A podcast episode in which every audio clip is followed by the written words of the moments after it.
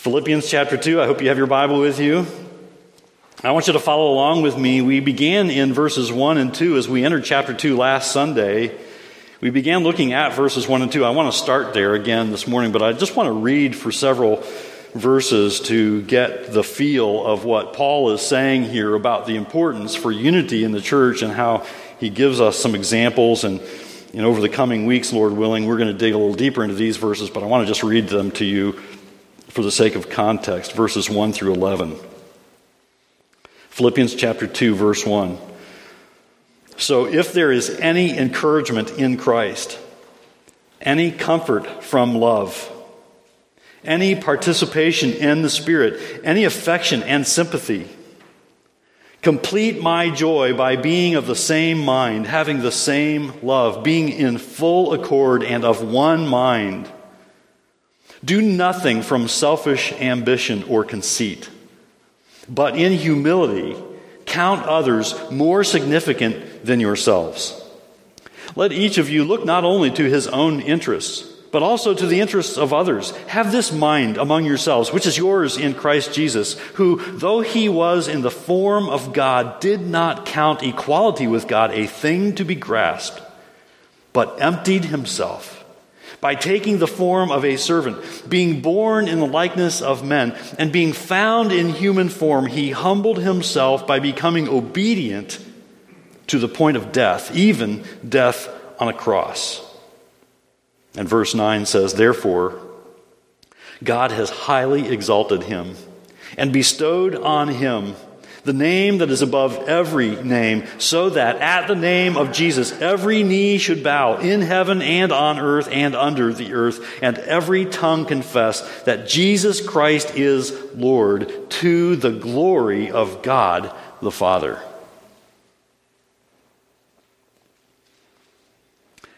Howard Hendricks writes, I was ministering in Fourth Presbyterian Church in Washington D.C. We had a Thursday morning father-son breakfast, 6:30. It was to be over by quarter of 8. There were many people from the military, quite a few people from various government offices, some craftsmen, some laborers of various kind, really quite a mix. After I had finished speaking and the meeting was dismissed, I look, looked over to my right, and there was Senator Mark Hatfield stacking chairs and picking up napkins that had fallen on the floor. Ladies and gentlemen, if you are impressed that you are a United States Senator, you don't stack chairs and pick up napkins. If you're impressed that you are God's gift to the body of Christ as the great preacher of this age, you don't stoop to serve. If you're impressed that really you are the greatest thing that ever happened to your local church, you do not serve. You live to be served. Last week we entered Philippians 2. We began to see the importance here uh, of the unity of the local church. Verses 1 and 2 were a challenge to us, an encouragement to us. Unity in the church is a necessity if we truly wish to be an instrument that is used by God to advance the gospel of Christ where He has planted us in this community and in this culture, in this place in history.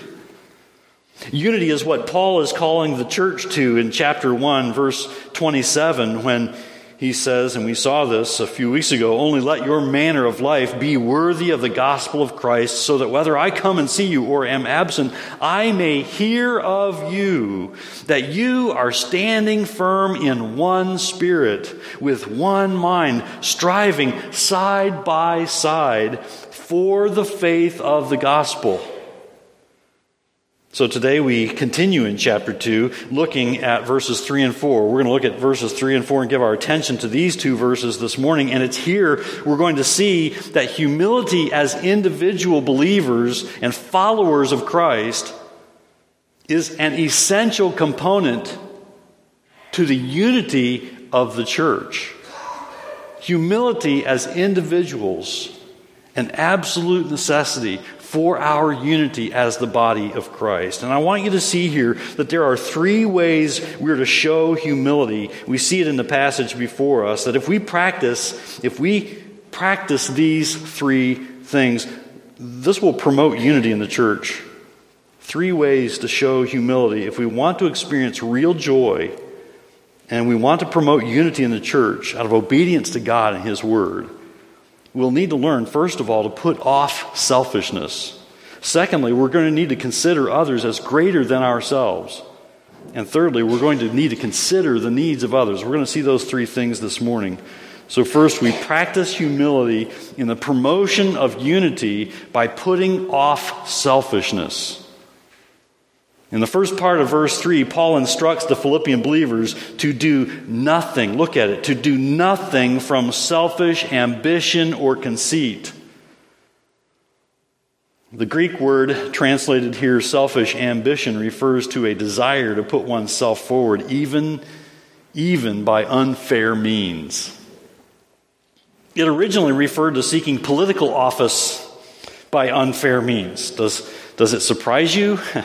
Does it surprise you that in Greece there were politicians whose ambition to promote self trampled unfairly on others? It doesn't surprise you, does it? Sounds familiar, doesn't it? Way too familiar. Election season is upon us. I know we don't like to talk about these things, but election season is upon us, and we've already heard all sorts of accusations thrown around that are completely unfair or lacking in substance. Politics has turned into something ugly, hasn't it? As candidates try to advance themselves, it seems like their primary focus is I advance myself by tearing down the other guy. Instead of just telling you about what I believe in and what I'm going to do, I'm going to tear down the other guy. Let me just encourage you and challenge you with this. Followers of Christ are to guard against that kind of behavior in the church. We're not to be like what it seems like so many politicians are in this day, and we're in biblical times. Followers of Christ, on the other hand, are to guard against this kind of behavior in the church and even out in the world. This is to, to, spread beyond the four walls of the church into the community in which we live and serve God, that, that we ought not be tearing others down to build ourselves up. The world's way of tearing others down for personal gain is not to be the way of the one who trusts in God, trusts in the God of the universe Unfortunately, and we aren't surprised that this happened in biblical times because the ugliness of the political world no longer surprises us, the one that we live in. We're used to it, right? We don't think anything of it anymore, it seems. And the danger is that this same destructive attitude of selfish ambition will also find its way into the church. So, Paul is warning the believers at Philippi, and God is warning believers in this day from the book of Philippians, from the Bible, that we are not to be doing the same that the world is. We're to do nothing from selfish ambition. Now, it may seem obvious, but selfishness is at the root of disunity. Selfish ambition is the enemy of unity. And the church that's filled with people promoting themselves will certainly not be about their main business. You know what our main business is? It's not promoting ourselves. It's not even promoting ourselves as a church as a whole, as a body of believers in this community. It's promoting the Lord Jesus Christ. It's making Christ known. Where selfish ambition prevails, unity will be absent. And get this the message of Christ, proclaiming the message of Christ, will suffer. But where God's people put off selfishness, where we get serious about this, God's church experiences unity. And the message of Christ thrives. The message of the gospel of Lord Jesus Christ prevails. Hudson Taylor said of Robert Morrison, who understood this. When, as a young man, Robert Morrison had first sailed to China, he was asked, Do you really expect to make an impression on the idolatry of the great Chinese empire? In reply, Morrison spoke more prophetically than he knew No, sir, but I expect God will. That's the attitude we need. Robert Morrison was a missionary who was not out to promote himself at the expense of others. But he was serving to promote Christ, even at the risk of it costing himself dearly. Alan Redpath says the secret of every discord in Christian homes and communities and churches is that we seek our own way and our own glory. That's why the Bible reminds us that it is more blessed to give than to receive. We need that reminder. We all want to receive, but in fact, we'll be more blessed if we're faithful and cheerful givers. We live in a me first generation. This makes giving difficult. This makes hanging on to things loosely difficult. This means it's hard to let go of things. It's me first. And if I don't have that thing that I think I need, I think I'm in trouble. When in fact, it's just the opposite when you're trusting the God of the universe.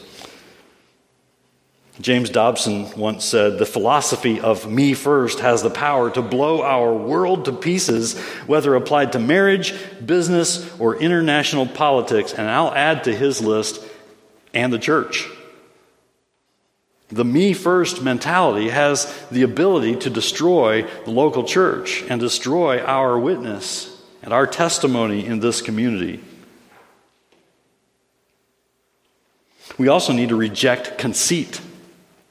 Not only do we need to put off selfish ambition and do serious work against it appearing in our own lives and our own attitudes and our actions, but we also need to reject conceit. This too is part of putting off selfishness.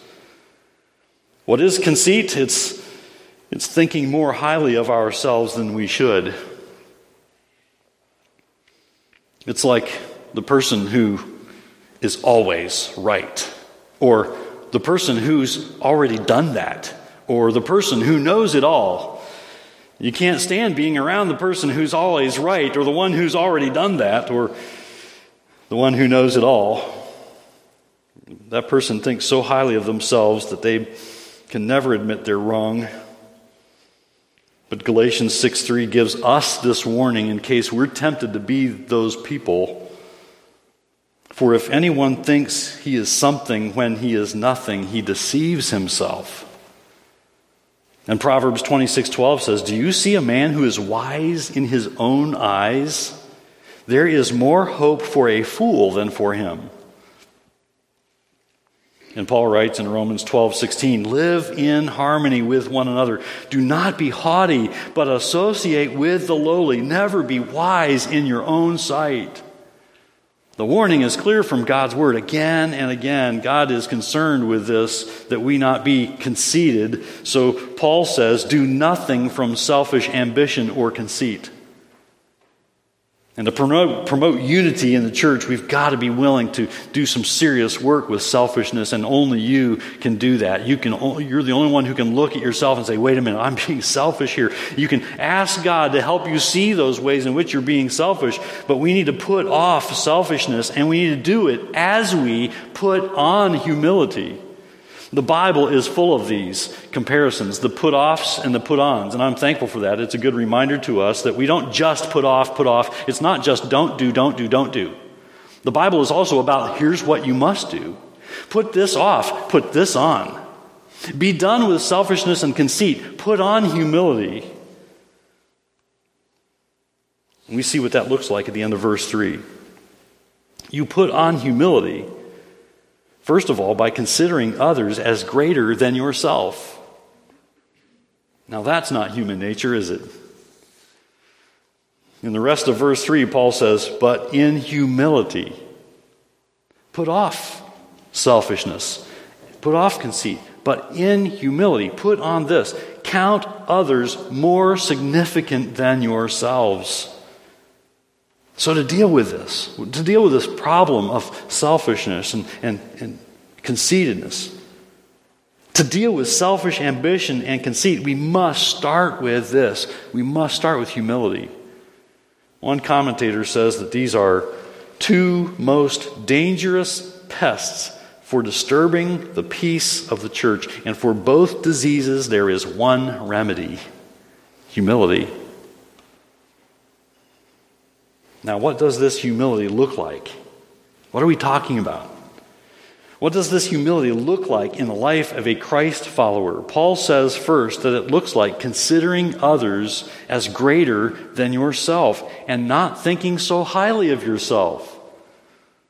Humility is what Andrew Murray described as perfect quietness of heart. And he's talking about when, when it comes to dealing with other people, perfect quietness of heart. It is to have no trouble, that is, to be not concerned about what others think of you or the troubles that you're having with others. It is, to, it is never to be fretted or irritated or sore or disappointed. It is to expect nothing, to wonder at nothing that is done to me. It is to be at rest when nobody praises me and when I am blamed or despised. It is to go in and shut the door and kneel to my Father in secret and be at peace as in the deep sea of calmness when all around and above is trouble. That's the kind of humility that's needed in the church, as demonstrated by God's people, as practiced by God's people. And it's only when we have a proper sense of our own smallness. And God's Word will help us with this. If we will be those who read the Word, we will find that we are quite small compared to our infinite Creator. That we will regard others as greater than ourselves. The end of verse 3 says, Let each esteem others better than himself. I think it's the same idea expressed in Romans 12:10. Love one another with brotherly affection. Outdo one another in showing honor. Matthew Henry helps us understand what proper humility in the life of the believer looks like, I think, when he says we must be severe upon our own faults and charitable in our judgments of others. Be quick in observing our own defects and infirmities, but ready to overlook and make favorable allowances for the defects of others we must esteem the good which is in others above that which is in ourselves, for we best know our own unworthiness and imperfections. But that is hard, isn't it? That is hard. There's no excuse, though. We have the Holy Spirit's help. We have His Word to guide us. It's so easy, though, for us to do just the opposite, isn't it? Instead of counting others more significant than yourselves, we're quick to point fingers when others fail, while overlooking our own faults. But if we'll obey this biblical admonition, if we'll take serious this instruction from God's word here in Philippians, if we will count others more significant than ourselves, then we will be on our way to promoting unity amongst God's people in our midst if we will seek to build up and encourage others instead of criticizing them, and that is, that is not only to their face, it is so easy to criticize behind people's backs, behind closed doors. Oh, we need to stop. We need to wake up and say, wait a minute, I'm, I'm harming the unity of the church, even if I, if I never speak this to their face. If we'll seek to build up and encourage others instead of criticizing them, we will be more likely to know the joy of the Lord.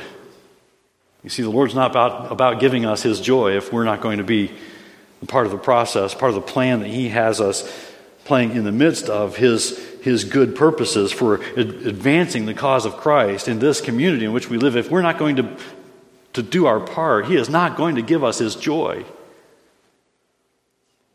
If we get this right, we get His joy.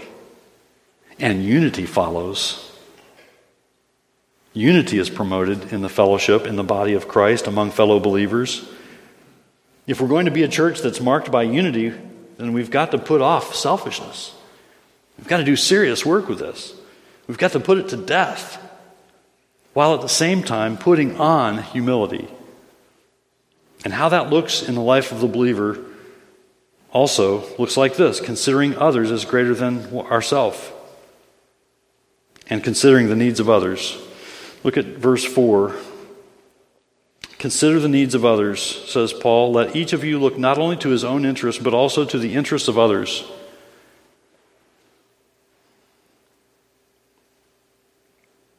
I wonder, are we really concerned about the welfare of those people that God has put us in the midst of? Are we concerned about others? I see signs that that give hope that we are, but, I, but I'm certain that we need to examine ourselves in this and make sure that we're paying attention to, to the work that God is doing in us when we see the needs around us as to whether we're being sensitive to God's nudging us in that direction to help where there's help needed. Consider the needs of others. We need to ask ourselves Am I truly concerned about others, or am I, am I more concerned about myself? Notice the first part of the verse. Let each of you look not only to his own interests. There's an indicator here that, yes, you are to pay attention to your own interests. Yes, you are to take care of yourself. We do take care of ourselves, don't we? And we do pretty good at that, making that a priority, looking out for our own interests. And that's not wrong. And yet, there needs to be balance. And that's what I hear Paul saying here. There needs to be balance. If we, if we only look out for our own interests, there's going to be an imbalance. There's going to be a selfishness that destroys the unity of the church. But considering others as greater than yourself, that's how you begin looking not only to your own interests. And so, to promote unity in the church, we need to notice the needs of others and be ready to do what we can to help. We need to be ready to do what we can as God has provided for us, and God has richly provided for us. We have to look to those needs as how can I meet that need with the blessings of God that He has entrusted to my care? Carolyn shared with me this week a quote she had heard from uh, John Piper in a sermon that he was preaching that was very convicting and I think is very instructive on this point. He says, God prospers me not to raise my standard of living, but to raise my standard of giving. And, and, and, the church, we can get this so upside down. We think, oh, God prospers me to bless me so that I can enjoy all these wonderful things. And yes, there's a measure of that in which God blesses you, and He wants you to enjoy His blessings. But He also blesses you so that you will be a better giver, a more faithful giver, not one who clings to those things in which He has given and entrusted to your care. It's uncommon to find people who notice and care for the needs of others. It's not uncommon to find people who notice that there are needs, but it's uncommon to find both those who, who notice and care and do something about it. But in God's church, it should be the rule instead of the exception. We ought not be like the former, uh, the, the farmer that George Sweeting former president of Moody Bible Institute told of. The man was a farmer who was a single man and wanted a wife, and so he put an ad in a newspaper that read, Man, 35, wants woman, about 25, with tractor. Send a picture of the tractor. We're not to be like that guy. That's not to be God's people.